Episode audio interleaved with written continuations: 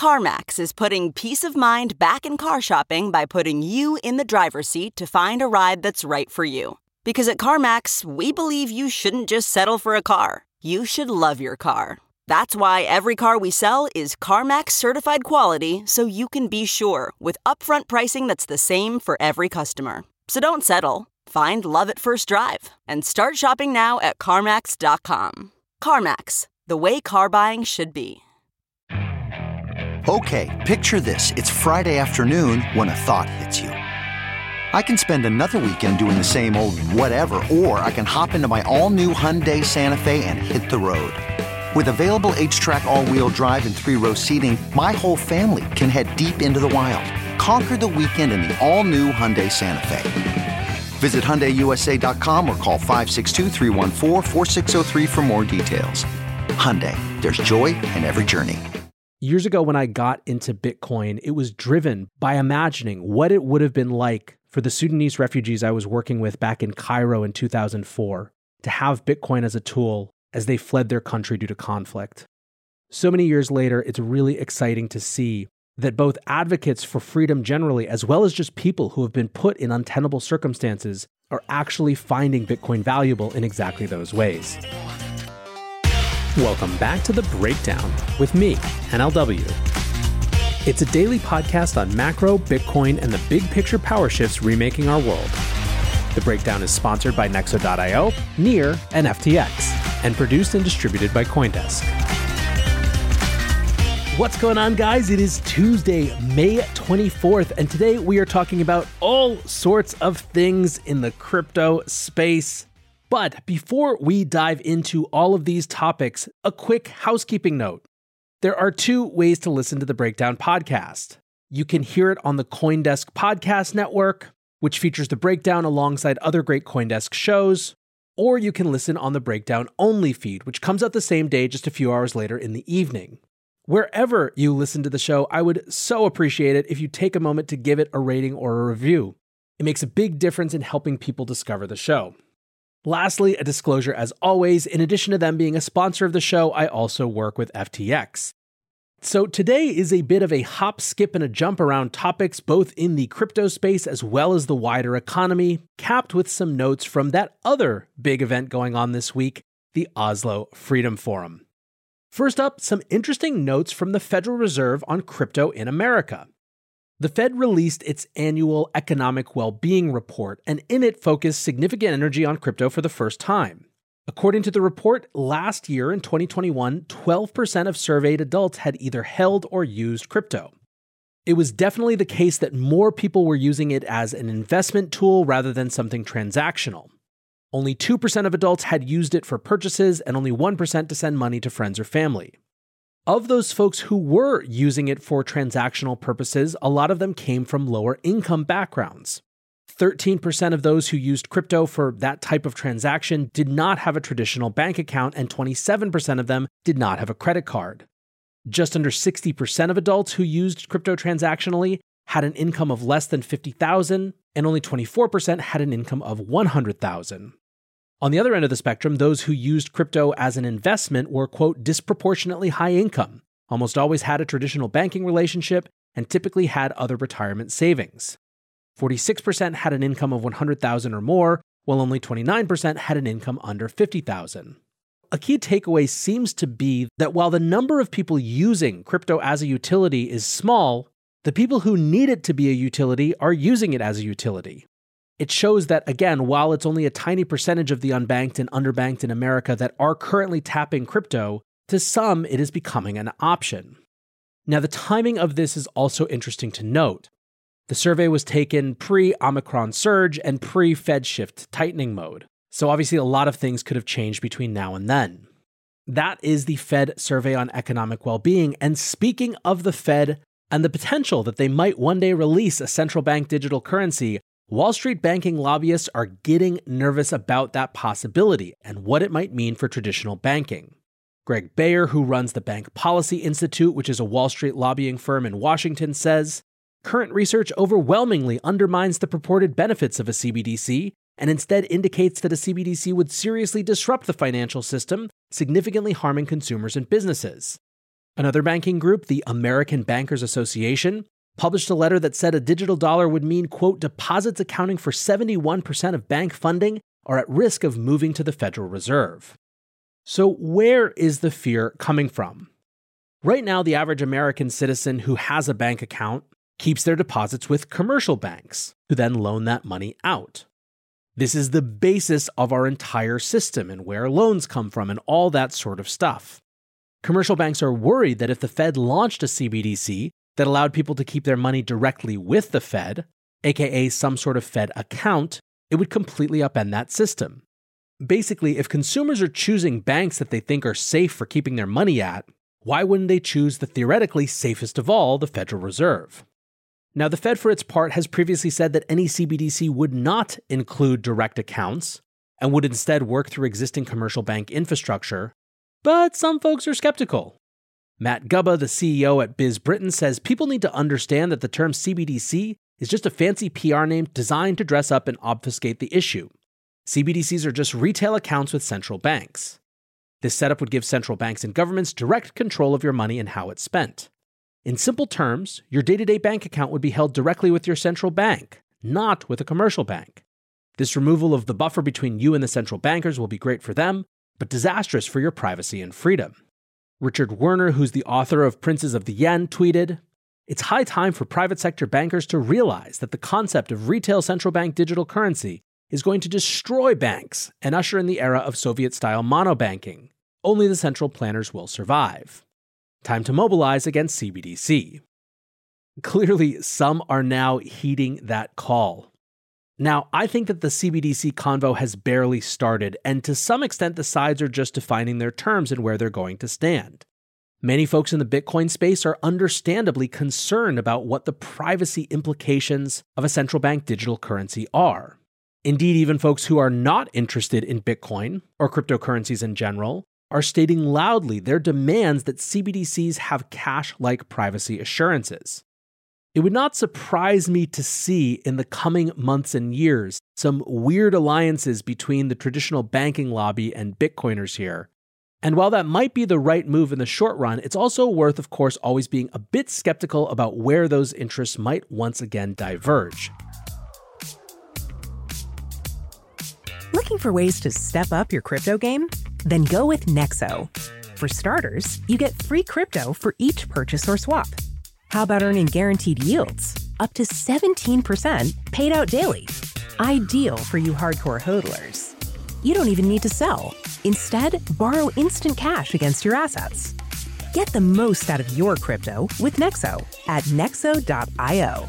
That's Nexo.io. This episode is brought to you by NEAR, a climate-neutral, high-speed, and low-transaction-fee, Layer 1 blockchain platform. NEAR is a blockchain for a world reimagined.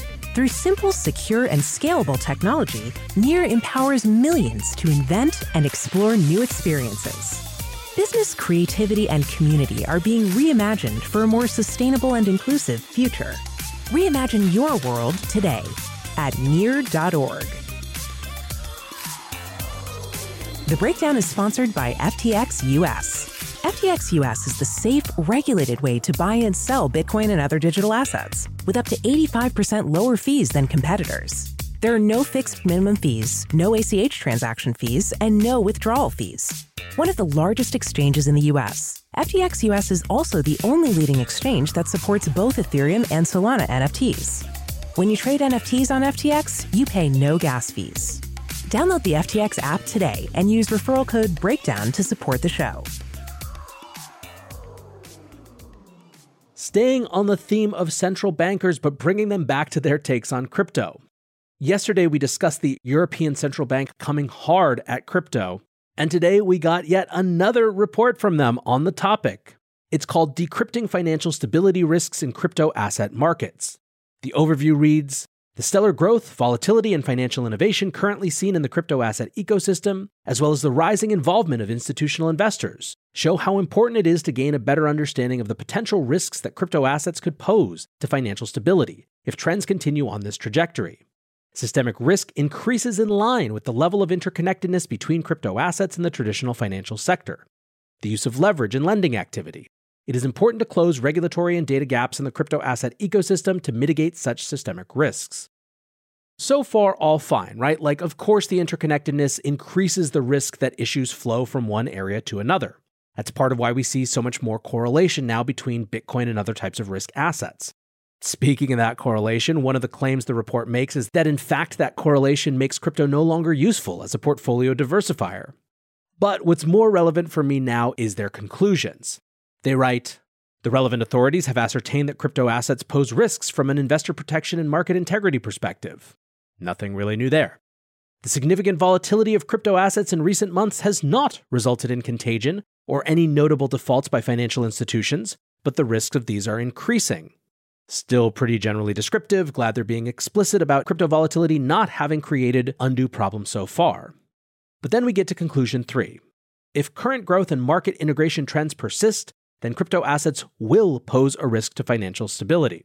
They write, going on, "While interconnectedness between unbacked crypto assets and the traditional financial sector has grown considerably, interconnections and other contagion channels have so far remained sufficiently small. Investors have been able to handle the $1.3 trillion fall in the market capitalization of unbacked crypto assets since November 2021, without any financial stability risks being incurred. However, at this rate, a point will be reached where unbacked crypto assets represent a risk to financial stability." Ultimately, this is all an argument for getting regulation sooner rather than later. Frankly, it's nothing really new. The real question will not be what arguments get regulators to start having the conversation, but how the conversation ultimately goes, and what regulators figure out, hopefully in consultation with the industry, the right types of guardrails for these systemic risk issues actually are. As you might imagine, that report also has a lot of discussion of institutions in crypto. So speaking of institutions in crypto, what's actually happening with fund flows? Last week saw the year's second largest fund outflows from institutional investors. 143 million left the system. Edward Moya, a senior market analyst at trading platform Oanda, said, "Confidence in crypto has been flailing given both retail and institutional investors that got into crypto over the past year are deeply in the red." Bitcoin-focused funds had the biggest outflows this week with 154 million. But it's been volatile out there. The week before, there were $299 million in inflows, largely based on investors thinking that the Terra implosion had driven prices down too far. But of course, as listeners of The Breakdown will know, Bitcoin is not just about price or even primarily about price, and it's certainly not about institutional fund inflows and outflows in the long run. Bitcoin is instead about freedom. Yesterday, we talked about one of the two big events happening in Europe this week, the World Economic Forum. But there is another event that has been attracting a lot more Bitcoiner attention, and that is the Oslo Freedom Forum. The Oslo Freedom Forum describes itself as a global conference series produced by the Human Rights Foundation that brings together the world's most engaging human rights advocates, journalists, artists, tech entrepreneurs, and world leaders to share their stories and brainstorm ways to expand freedom and unleash human potential across the globe.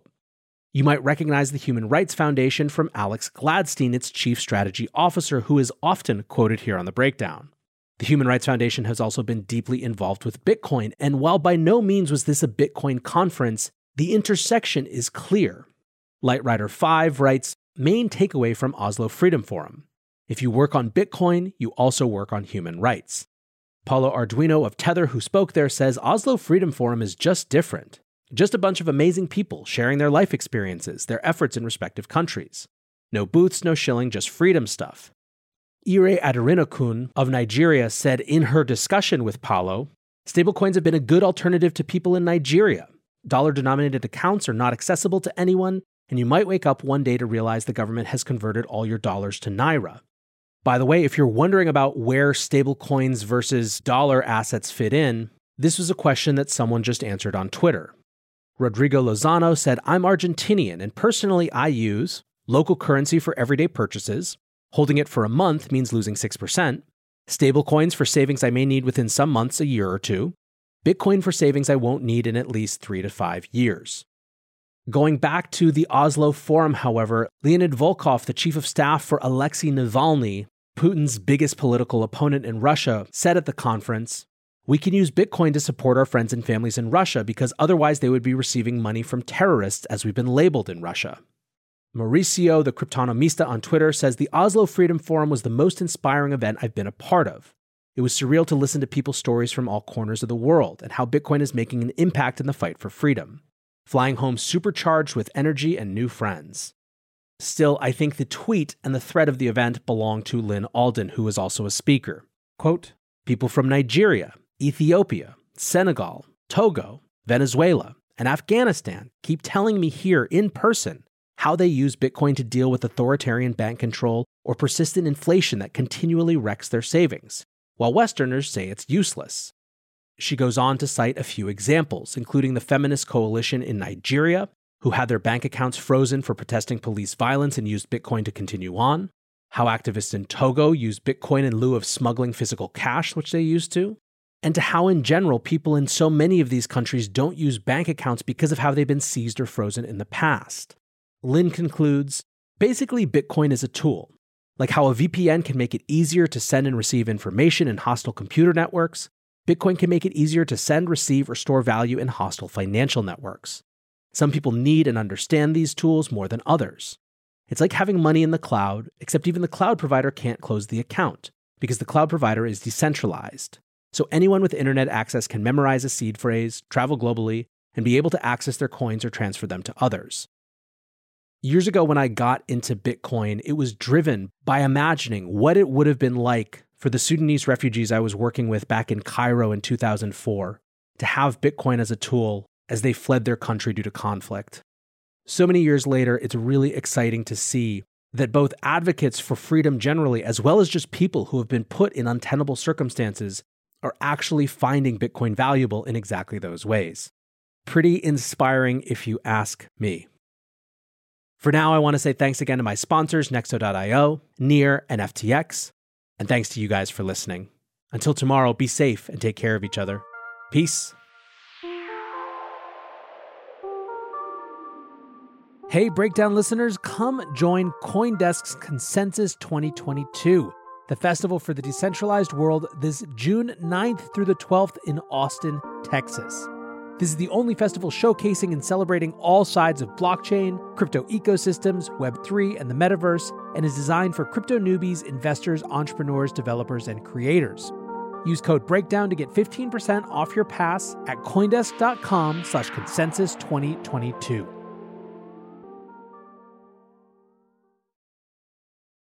Hopefully, this is the last time you hear this ad. With Chime checking account, features like fee-free overdraft up to $200 with SpotMe and getting paid up to 2 days early with direct deposit, you can probably treat yourself to an ad-free upgrade to spend more time listening to your favorite podcasts, or at least grab an extra latte. Take more control of your finances and say goodbye to monthly fees.